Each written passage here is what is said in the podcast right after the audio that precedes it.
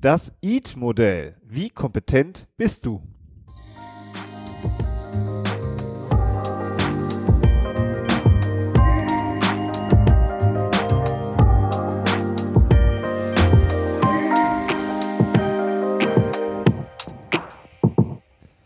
Herzlich willkommen zum Content Performance Podcast, der Online-Marketing-Podcast für Fortgeschrittene.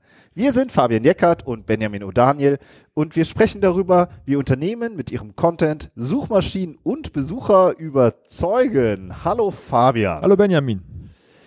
Wieder mal vorab, ihr wisst ja, ähm, wir machen hin und wieder Webinare oder treten auf Konferenzen auf oder schicken auch sonst auch manchmal so ganz interessante Dinge durch unseren Verteiler. Aber das machen wir eben auch nur da, weil hier im Podcast bringt das einfach nichts, weil dann hört man das ein halbes Jahr später und denkt sich, ja, hm, toll, toll, dass ihr da auf einer Veranstaltung seid, aber die ist ja schon längst abgelaufen. Im Verteiler dagegen kriegt ihr das dann halt richtig flott mit. Also einfach über die Show Notes rein und dann Klick und dann eintragen und das war's. Und wir verschicken eigentlich auch, nicht nur eigentlich, wir verschicken null äh, Spam oder sonst irgendwie, dass wir jetzt, dass ihr jetzt irgendwie Dutzende E-Mails bekommt. Ja, eher wir nicht, aber die Leute, an denen wir eure E-Mails weiterverkaufen, die, die verschicken Genau. Es ist eher, eher, es ist eher so, dass wir manchmal ein schlechtes Gewissen haben und denken, oh, wir sollten mal wieder was machen. genau. Aber sch schaden tut es nicht, ne? Schaden tut es nicht. Nein, macht das so. auf jeden Fall. Genau, aber jetzt reden wir mal über das EAT-Modell.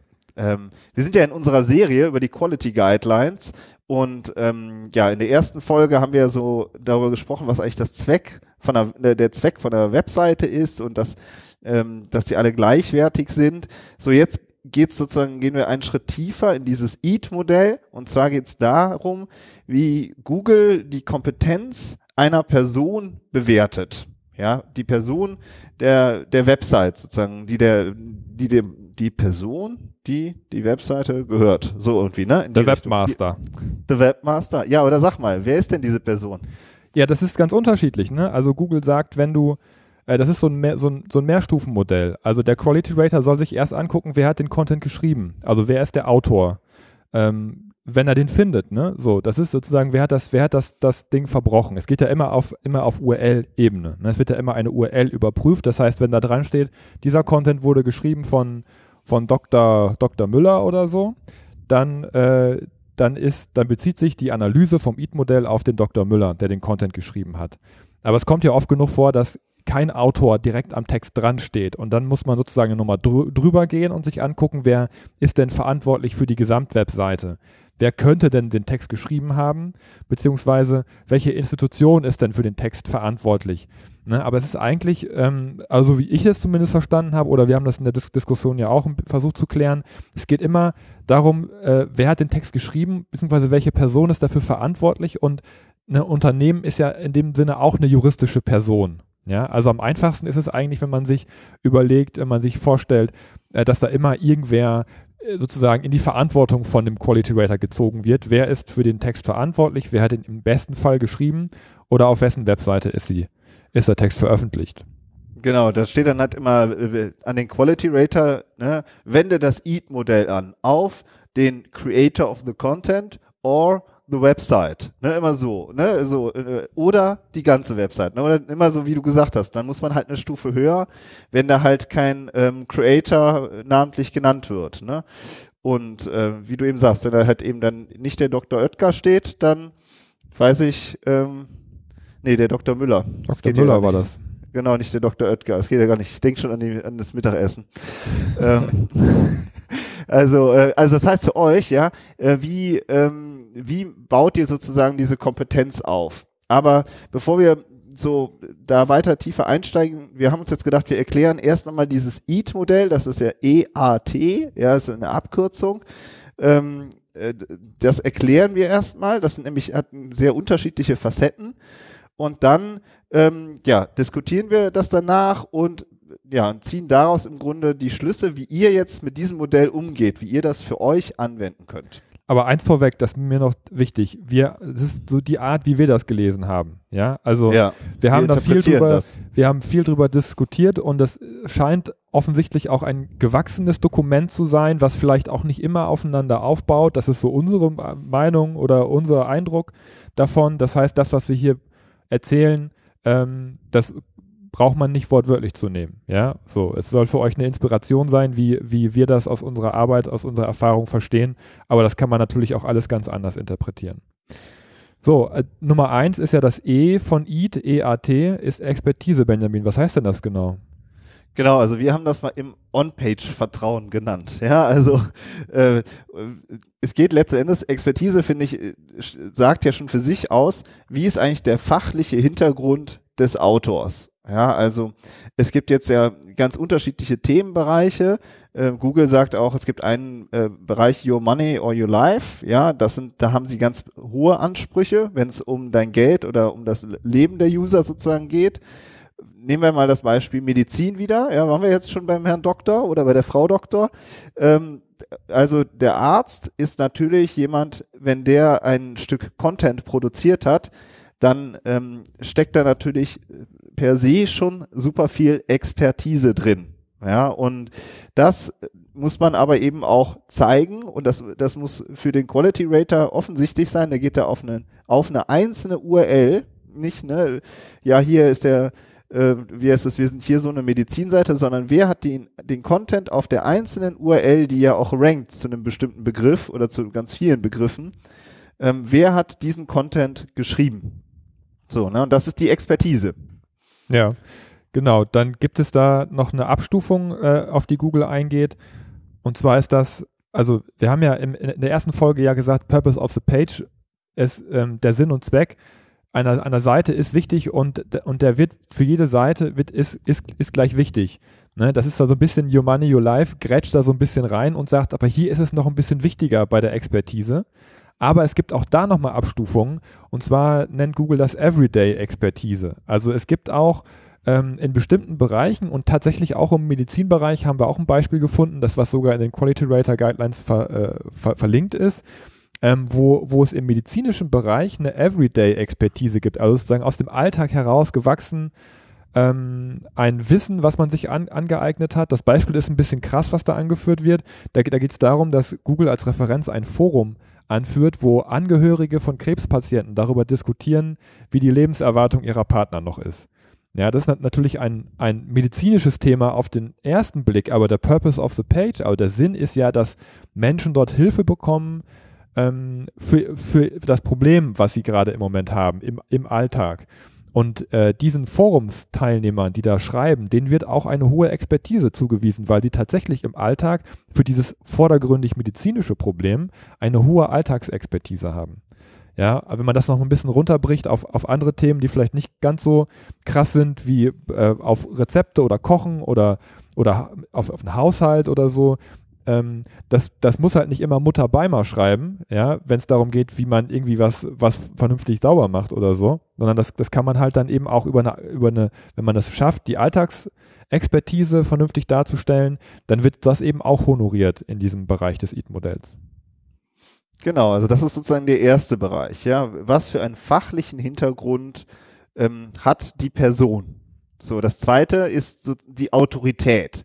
Ähm, Fabian, erklär du mal die Autorität. Ich habe die Expertise gemacht, mach du mal die Autorität. Genau, ich bin ja die Autorität hier im Podcast. Ne? ja, genau. Aye, aye, Sir. so, ich erkläre das mal. Also, äh, Autorität ist das ist der Punkt im EAT-Modell, über den wir am meisten diskutiert haben, weil ähm, es ein bisschen schwammig ist, das zu definieren. Also ich fange vielleicht mal mit einem Beispiel an. Staatliche Seiten werden von Google als uniquely authoritative, authoritative, genau, beschrieben. Ja. Also die sind einzigartig autoritär, äh, beziehungsweise nicht autoritär, vielleicht in manchen Staaten, äh, aber die sind, die sind, die sind einzigartig eine Autorität, weil sie natürlich in bestimmten Bereichen de, die einzige Anlaufstelle sind, die man fragen würde, wenn man jetzt zum Beispiel ein Rechtsproblem hat oder, oder ein, ein Statement für irgendein neues Gesetz oder sowas haben möchte, dann sind die einfach die Autorität, weil es sonst keinen anderen gibt. Das bezogen jetzt auf, auf, äh, auf, den, auf unser Business oder so, ähm, dann kann man das vielleicht so definieren, ähm, dass man ja sich ähm, als Beispiel vielleicht ein, ein äh, Professor, der eine Autorität in einem bestimmten Bereich ist, der hat halt einfach offensichtlich so viele Bücher und so viele Aufsätze zu dem Thema geschrieben, dass man an ihm nicht mehr vorbeikommt, wenn man über dieses Thema schreiben möchte, weil er so oft referenziert wird. Ja, das ist Ähm, das heißt, die Autorität haben wir auch im Bereich Off-Page-Vertrauen, ja, sozusagen unter, untergebracht. Wo die Expertise On-Page-Vertrauen war, ist die Autorität Off-Page-Vertrauen, weil da geht es darum, wie viele Leute auf mich zurückreferenzieren, so dass ich eine Autorität in dem Thema bin, dass man an mir nicht mehr vorbeikommt. Ob das jetzt ein Professor ist, ob das eine staatliche Institution ist, eine Universität, aber eben auch eine Brand zum Beispiel. Ja, dass man, wenn man an eine, an, eine, an, eine, an eine Kopfschmerztablette denkt, dass man einfach an dem Aspirin nicht mehr vorbeikommt, wenn man über Kopfschmerztabletten schreibt, zum Beispiel. Ja, das sind so, das, ne, das, einfach um das mal zu, zu veranschaulichen und, und ähm, inwieweit man diese, also diesen Autoritätsstatus hat, das muss der Quality Rater eben im zweiten Teil des EAT-Modells bewerten. Ähm, und vielleicht ja. aber, um da mal nochmal einzusteigen, nicht, dass ihr, nicht, dass ihr jetzt denkt, oh Gott, ich bin kein Professor und ich bin jetzt auch kein, äh, ich bin jetzt auch nicht die Stadt Hamburg so, ja. Aber es geht ja immer um die Suchintention, ja. Äh, nach, nach was suchen die Leute und wer ist dann in diesem Bereich eine Autorität? Ja, also wenn man jetzt in einer totalen Nische unterwegs ist und da gibt's vielleicht nur 10, 20, 30 äh, Leute, ja, oder von mir ist auch nur ein paar hundert, dann muss man gucken, wie werde ich in diesem Rahmen zur Autorität. Ja, und, ähm, und dann äh, ist man natürlich nicht, man muss kein Professor sein, ja, aber man muss eben da auch zeigen, oder eben dieses, diese, diese Links, wenn man das jetzt platt sagt, ja, aber auch generell einfach Verweise oder Diskussionen auf anderen Websites, die eben Bezug nehmen zu mir. Ja, ja, und das muss man halt aufbauen. Das ist dieses, was Google unter Autorität versteht. Er müsste der Tim Melzer für Rindfleisch werden. genau. Wird ja immer besser hier. So, das dritte ist die, äh, ist, ähm, da geht es um Vertrauen, also Trust, ja. Trustworthiness steht immer da. Also äh, wir haben uns irgendwie auch darüber diskutiert, ja, das hat ja auch so viele verschiedene Aspekte, die sind ja ohne Ende Beispiele. Und wir sagen, da wird es aus unserer Perspektive gibt es dann On-Page-Trust und einen Off-Page-Trust. Ich mache mal den On-Page-Trust. Also das sind vertrauenswürdige Elemente auf eurer Webseite. Also ein Beispiel oder mehrere Beispiele. Habt ihr ein vernünftiges Impressum? Ja, habt ihr, klar. Haben alle. Habt ihr auch eine sehr gute About-Seite, über mich-Seite, über uns-Seite? Gibt es Autorenangaben? Ist ganz klar verantwortlich, wer hier gerade für welchen Content ähm, zuständig ist. Ja, das ist alles sozusagen auf der Seite selbst. Ne? Ja, aber auch wenn man einen Online-Shop hat, äh, ob ihr einen äh, Service anbietet. Ja, und, ja, genau. und wie umfangreich der Service ist, ein Live-Chat oder was weiß ich was alles. Ne? Also das, da schreibt Google auch ganz konkret in die äh, Rater Guidelines rein, dass es eben je nach der Purpose der Page eben beim Online-Shop einfach ein großes Vertrauenselement ist, wenn ein guter Service angeboten wird. Und um jetzt vielleicht den Bogen zum Off-Page-Trust zu schlagen, oder? Warst du fertig mit ja, klar, absolut. Ähm, ob der Service halt auch gut ist, ja, also ob extern ähm, der Service anhand von Bewertungen zum Beispiel als positiv ähm, referenziert wird oder bewertet wird von externen Quellen, also wieder von Kunden in dem Fall, oder ob die schreiben, nee, also der ist ja total langsam und antwortet nicht und das ist dann wieder ein schlechtes Zeichen im EAT-Modell für Trust, ähm, dass, dass der Off-Page-Trust sozusagen dann schlecht ist. Ne? Also das heißt, der Off-Page-Trust, das ist die Reputation im Internet für den, für den, für die Webseite oder für eure Webseite, wie auch immer, die dann, je nachdem, was ihr macht, halt zu, zu bewerten ist. Ne? Oder ob jemand im Forum irgendwas, im Forum irgendwas schreibt, dass bei euch was gut läuft oder eben nicht so gut läuft oder so. Ja, ja, genau. Also um das nochmal so äh, zusammenzufassen, Expertise, Autorität und Trust, ja, also der fachliche Hintergrund, den, den man selber hat, der, der, die, äh, die fachliche, der fachliche Hintergrund, dann wie sehr man eine Autorität ist und was man für ein Vertrauen aufstrahlt, auf der Webseite, aber auch extern. So, und alles das drei zusammengeschnürt, nennt sich dann EAT, ja, und das äh, damit bewertet der Quality Rater dann die Kompetenz eurer von euch sozusagen. Ne? Das ist erstmal so das Modell äh, erklärt. Das ist auch interessanterweise, finde ich, relativ kurz nur erklärt und auch ziemlich wischiwaschi. Ne? Deswegen haben wir auch gesagt, wir interpretieren das hier, ja. weil das ähm, sich teilweise auch widerspricht. Dann gibt es ohne Ende Beispiele ähm, ich sag mal, mindestens weit über 100 Beispiele so und man denkt sich auch mal wieder, ah, okay, aber äh, wie werte ich jetzt diese einzelnen Bausteine und so? Das ist alles, wird alles nur zum Teil richtig erklärt. Aber jetzt habt ihr schon mal so eine grobe Vorstellung von, so in welche Richtung es geht. Jetzt lass mal ein bisschen das noch diskutieren und auch ableiten, Ja. vor allen Dingen daraus auch, was das jetzt, wie, wie jetzt unsere Hörerinnen und Hörer damit umgehen. Ja, also witzigerweise haben wir ja festgestellt, dass es ähm, einzelne Punkte gibt, mit, die von vielen Webmastern ja schon beachtet werden oder um die sich viele ja auch automatisch oder in den letzten Jahren immer mehr auch, auch gekümmert haben. Das einfachste ist vielleicht das Impressum in Deutschland. Ja, also das ist ja Pflicht. So, das heißt, alle deutschen Webseiten haben im EAT-Modell eigentlich schon so einen kleinen Bonus, so einen kleinen Vorteil, weil sie verpflichtet sind, die Adresse des Ansprechpartners auf die Webseite zu schreiben. Das, das mag jetzt vielleicht für viele, die sich jetzt ähm, international nicht so viel rumtreiben, ähm, was Besonderes sein, aber äh, auf einer .com-Domain muss man nicht verpflichtend ein Impressum schreiben, soweit ich weiß, wenn man damit jetzt nur in den USA unterwegs ist oder halt woanders. Das heißt, dass diese Information fehlt auch auf vielen Webseiten, auf die sich äh, Quality Rater begeben. Das heißt, in Deutschland ähm, haben sie auf jeden Fall schon mal in diesem Bereich ähm, äh, einen äh, Anhaltspunkt, der auf jeden Fall immer gegeben ist. Ja. Ja, und das Also gilt ich- ja auch für, auch für andere Elemente im Trust-Bereich, oder? Absolut, genau. Also wir haben auch so das diskutiert und haben so festgestellt, der Trust-Bereich wird eigentlich noch so von den meisten eigentlich noch äh, so ganz gut beackert. Kompliziert finde ich wird es dann bei der Expertise, den wir, die wir am Anfang vorgestellt haben. Also da ein Beispiel.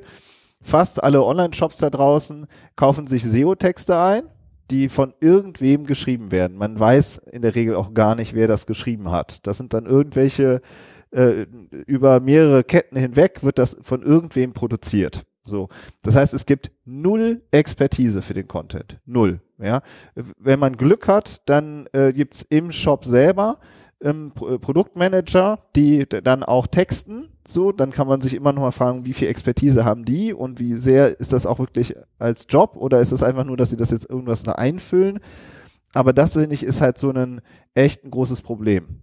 Während zum Beispiel andere, ähm, sagen wir mal, wir haben ja auch viele, die so Berater sind oder die so ähm, Einzelunternehmer sind, die haben wahnsinnig viel Expertise ähm, in ihrem Fachgebiet, oft über Jahre oder Jahrzehnte aufgebaut, aber den findet man halt nicht auf der Webseite.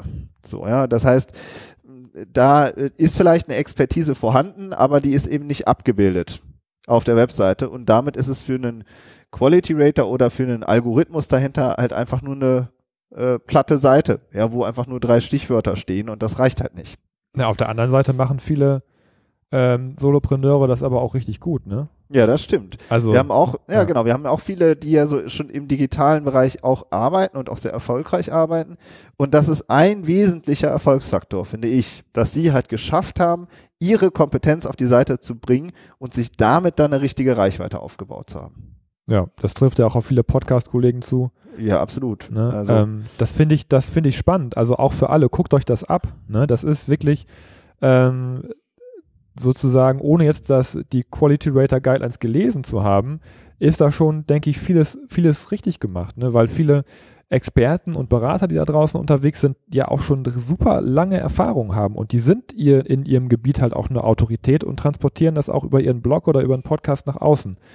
Ne? Das ist auf jeden Fall wichtig und die Online-Shops, die, die du gerade angesprochen hast, ähm, also erstmal, es macht ja keinen Sinn, da den Studenten draufzuschreiben, der den Text im Online-Shop geschrieben haben, ha- hat, aber dann würde ja sozusagen nach, nach ähm, dem Ablaufplan, der in den Guidelines drinsteht, würde ja sozusagen die Domain bewertet werden.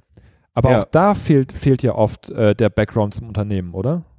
Ja, genau, ne? Also das ist, da sind wir dann jetzt beim Thema Branding. Ja, haben wir auch schon mal diskutiert. Ähm, äh, Branding als Ranking-Faktor in der Episode. Ähm, ne? Also dann bist du auf der nächsten Stufe und merkst, ah, okay, da, da gibt es zwar eine Seite, aber da ist eben nicht an der Bekanntheit oder an der Marke sozusagen gearbeitet worden.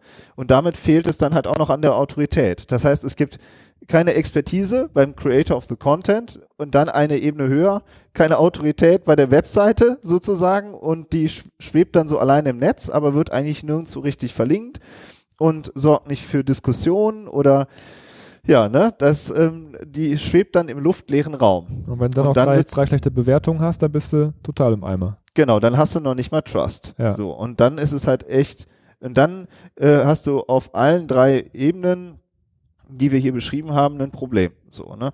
Umgekehrt, was heißt das jetzt wieder für euch?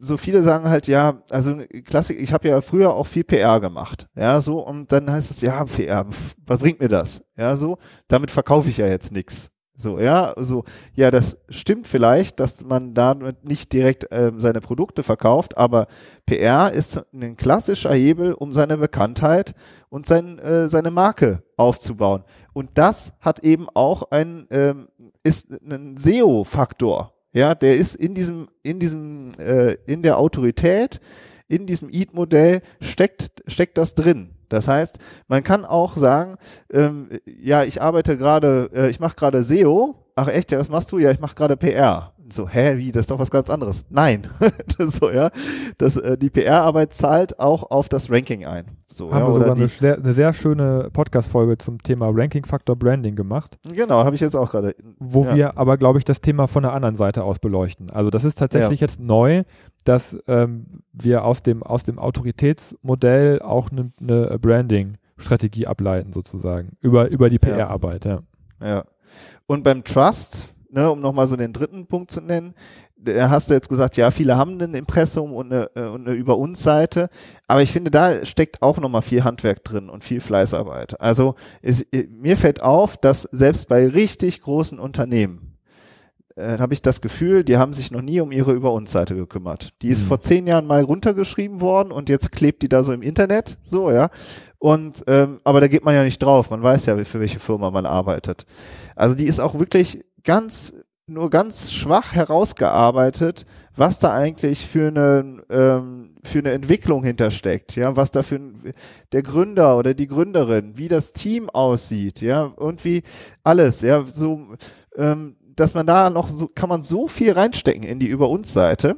Also ich, das ist ein typisches Thema auch unter Textern, ja, dass, dass man sagt, boah, ey, jetzt müsste ich eigentlich die Über uns, aber das, das sind dann auch oft sehr hochpolitisch, ja, weil was stehen, steht denn da jetzt genau? Aber das ist sowas Typisches, was einfach vernachlässigt wird. Also wenn ihr da eine Argumentationshilfe braucht, kann ich euch nur empfehlen, euch mal bei Analytics einzuloggen und euch mal anzugucken, wie viele Leute auf die Über uns Seite zugreifen am Tag ja. oder in der Woche. Und da, da erlebt man oft eine positive, beziehungsweise je nachdem, was da draufsteht, negative Überraschung, wie viele Leute sich diese Seite angucken. Und das sind oft Leute, die im Kaufprozess relativ weit vorne sind, also hinten, beziehungsweise kurz vor Abschluss, weil die dann natürlich wissen wollen, bei wem kaufe ich denn. Ja, und wenn das da nicht zieht, also es ist auch ein Conversion-Hebel, aber es ist eben auch ähm, eigentlich, eigentlich egal, äh, in welcher Position man sich in der, in der Customer Journey befindet, ist es immer eine wichtige Seite. Ist es nicht nur die Über uns Seite, guck dir mal das, äh, die Zugriffszahlen auf, äh, auf das Impressum an. Ja? ja. Auch da drauf klicken die Leute ohne Ende und das finden sie da einen verdammten juristischen Text, ja, mit irgendwelchem Fachchinesisch zum Datenschutz. Aber sie wollen doch eigentlich wissen, wer ist denn dieses Unternehmen, dem ich da jetzt gleich meine äh, Kreditkarten äh, Kreditkartennummer anvertraue, ja, oder weiß ich nicht, ja. So, die wollen da doch was wissen. Man kann, das ist eine wahnsinnig wichtige Seite, auf der man auch vielleicht sagt, äh, wir argumentieren da erstmal nochmal auf einer bestimmten Ebene und darunter kommt dann halt das Fachchinesisch, was wir aus rechtlichen Gründen da stehen haben müssen. Ja. Oder von wo aus sollen die Leute denn von Impressum wieder hingehen? Was ist denn dann der nächste Klickpfad? Ja, also das sind richtige, vollwertige Seiten, an denen man richtig gut arbeiten kann. Mhm. So, und auch nochmal, um nochmal den Bogen zu schlagen zum Off-Page-Trust, Reputation, wie, was denkst du da? Ja, das sind, dass man sich halt, also, wir sind ja beim, beim, beim Thema Handarbeit, ne? Dass man halt darauf achtet, äh, dass man Bewertungen bekommt, dass man gute Bewertungen bekommt. Das hatte ich auch schon zwei, dreimal, äh, dass dann äh, jemand gesagt hat, ach, das ist mir eigentlich egal. Auch gerade aus dem Gesundheitsbereich, da kümmere ich mich nicht drum. Und die drei Leute, die da eine Bewertung gemacht haben, das waren die drei, bei denen es halt nicht so gut gelaufen ist. Ja, das heißt, du hattest auf allen Portalen einfach eine sehr schlechte Bewertung, obwohl ähm, der, äh, das, das Unternehmen augenscheinlich sehr gute Arbeit geleistet hat. Und das wurde dann dadurch behoben, dass wir ähm, halt wirklich daran gearbeitet haben, dass die, die zufrieden waren, eben auch nochmal angehalten wurden, Bewertungen zu machen, um das wieder in ein, in ein vernünftiges Verhältnis zu bringen. Ja, es, es geht nicht darum, das zu manipulieren, äh, ich, ich finde, dass auch schlechte Bewertungen dazugehören zu einer, zu einem guten Profil, sage ich jetzt mal so, ne? weil alles, alles andere ist dann zu schön, um wahr zu sein. Aber das ist einfach extrem viel Arbeit, sich darum zu kümmern, äh, wie die Außenwirkung ist, die man im Netz hat. Da fällt mir auch noch was ein, schöne Geschichte. Da war ich äh, mit meiner Frau wandern in der Eifel und dann war da ein, das war ein Wanderhotel in der Eifel und der, ähm, ähm, der Inhaber von dem Hotel, der hat den allen seinen Gästen wahnsinnig gut geholfen rund um das Thema Wandern. Ja, also er hat halt auf die auf deine Wanderschuhe geguckt, hat gesagt, also wenn du so jetzt 30 Kilometer läufst, dann hast, kannst du heute Abend hast du äh, die Füße kaputt. Ja, so und dann hat er dir erstmal gezeigt, wie man Wanderschuhe schnürt. Ja, oder wenn die Leute eine, eine Blase am Fuß hatten, weil sie sich wund gelaufen sind, dann hat er die selber verarztet. Oha. Ja? Der, der Wirt, also der, der in Hotelinhaber selbst, der kannte echt nichts. Und wenn die Leute gesagt haben, oh, ich habe so irgendwie Hüftschmerzen, hat er gesagt, ja komm, steig ins Auto, ich fahre dich hier bis an den coolsten Einstiegsspot und von da an, äh, dann kannst du noch die schönsten Teile sehen, weißt du, so, ja. Und hat, ist dann hat die Leute dann kostenlos Shuttle-Service einfach an die Strecke gebracht, ja. Der hat super viel Gutes gemacht für seine Kunden. Also wirklich toll. Auch so ein typisches, richtig schönes Beispiel dafür, mh, wenn so jemand für seine, für sein Geschäft und für seine Firma brennt. Und dann hat er aber eine Sache gemacht. Der hat dann immer gesagt, ja, wenn dir, weißt du, was super wäre, wenn du mir als Dankeschön äh, was in mein Gästebuch schreibst. das Gästebuch. Und dann hat er halt, das Gästebuch von dem ist explodiert, ja, von äh, der Detlef hieß der. Äh, Detlef hat meinen Urlaub gerettet und so, ne, nur so, oh, danke, dann das Team Detlef und so, ja. Und, ähm, und ich dachte mir so, oh Mann, ey, warum Gästebuch? Ja, warum sagst du nicht, einen Monat lang, bitte bewirb mir, bitte gib mir eine gute Rezension bei TripAdvisor, ja, und dann sagst du einen Monat lang, bitte gib mir eine gute Bewertung bei Google, ja. ja. Das heißt, dieses, ja, da, auch daran, äh, da kann man Strategien für entwickeln, ja, dass man sagt, ich mache über alle Plattformen hinweg, baue ich mir gute Bewertungen auf, weil ich ja auch ein gutes, eine gute Firma habe, ja, man macht ja auch gute Sachen und man hilft seinen Kunden ja auch weiter. Das dann aber halt ins Online-Marketing zu transportieren, da ist wieder dann so das, woran es oft hakt. So, ne? Also auch da finde ich, gibt es noch wahnsinnig große Hebel, was man noch machen kann. Da musst du Team Detlef äh, unsere Folge zum Eat-Modell durchschicken später. ja, ich glaube, das interessiert den null. glaube ich auch. aber äh, mir ist es, aber es ist auf jeden Fall das äh, Hotel meiner Wahl. So, ja, und, ähm, und der ist sozusagen, der hat wahrscheinlich auch ein saumäßig schlechtes Ranking, aber der wird wahrscheinlich eine irre Empfehlungsrate haben, weil er halt so, weil er den Kern seiner äh, äh, seines Hotels sozusagen oder seiner Dienstleistung entdeckt hat, ja, und gesagt hat, ich bin ein Wanderhotel und ich möchte, die, dass die Leute sich hier eben rund um das Thema Wandern halt auch wirklich ähm, ja, wohlfühlen. Ja. Das war jetzt cool. nur so die kleine, kleine Anekdote am Rand zum Thema Off-Page Trust. Lass mal kurz nochmal ein Fazit ziehen. Mhm. Also im ersten Teil haben wir uns äh, mit dem Zweck einer Seite beschäftigt, ja, und auch nochmal gesagt, alle Seiten sind gleich, äh, gleichwertig. Eine alle, Themen. Ja. alle Themen, genau. Eine Humorseite ist nicht schlechter als eine Wikipedia, sondern es kommt darauf an, was möchte der Mensch wissen und was ist dann eine gute Anlaufstelle für ihn. So. Und das ist dann eben der nächste Schritt, den wir jetzt in dieser Folge diskutiert haben. Wie bewertet denn ein Quality Rater bei Google, was eine Seite ähm, ja, was die Kompetenz einer Seite oder eines Autors ist. So, ja, und da gibt es eben dieses Expertise, Autorität und Vertrauen, Trust. So, diese drei Bausteine und die greifen ineinander.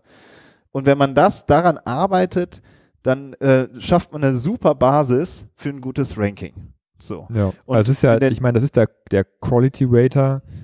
Ähm, ja, das, das heißt ja nicht, dass der vorbeikommt und klickt meine Seite dann nach oben. Ne? Das ist ja jetzt ja. nicht so. Nee, natürlich nicht. Es ist, es ist äh, wie, wie immer für, um Suchmaschinen und Besucher geht es bei uns ja immer im Podcast. Es ist natürlich in erster Linie für eure Besucher, die ja auch die Page Quality bewer bewerten oder eure ja. Expertise und so weiter. Und wenn ihr daran arbeitet, habt ihr natürlich auch ein besseres Verhältnis zu euren Besuchern und eventuell, was heißt eventuell, wahrscheinlich auch ähm, mehr Erfolg mit eurer Webseite. Ja, mehr ja. Conversions und mehr was Conversions es als noch dahinter so steht. Ne? Also das ne? ist ja kein, kein ja. Selbstzweck, äh, einfach nur, falls dann irgendwie in fünf Jahren mal ein Quality Rater vorbeikommt, dass ihr für den einen Augenblick eure Seite schick macht, sondern dass ihr macht das ja für euch letztlich. Ja, und der und Google nutzt das ja, um seinen Algorithmus immer wieder abzuchecken und äh, zu optimieren. Und das ist einfach ein Denkmodell, was dahinter steht. Ja, und ähm, und das finde ich auch, das zahlt alles äh, auf den Erfolg einer Webseite und eines Unternehmens ein. So, in der nächsten Folge gucken wir uns dann an Page Quality. Da gibt's so von Lowest Quality bis Highest Quality so verschiedene Abstufungen mit ohne Ende Beispielen. Und wir gucken uns diese Skala mal an und gucken dann schon, da greift dann schon einiges ineinander, was ihr jetzt kennengelernt habt. Und dann kommt der vierte Teil, da gucken wir uns nochmal die Suchintention nochmal an. Da haben wir auch schon mal eine Episode zu gemacht, aber da gibt es jetzt mittlerweile auch schon einige Veränderungen. Und ähm, ja, mal sehen, ob es klappt. Vielleicht haben wir sogar einen, einen spannenden Interviewpartner da. Ähm, lasst euch überraschen. genau.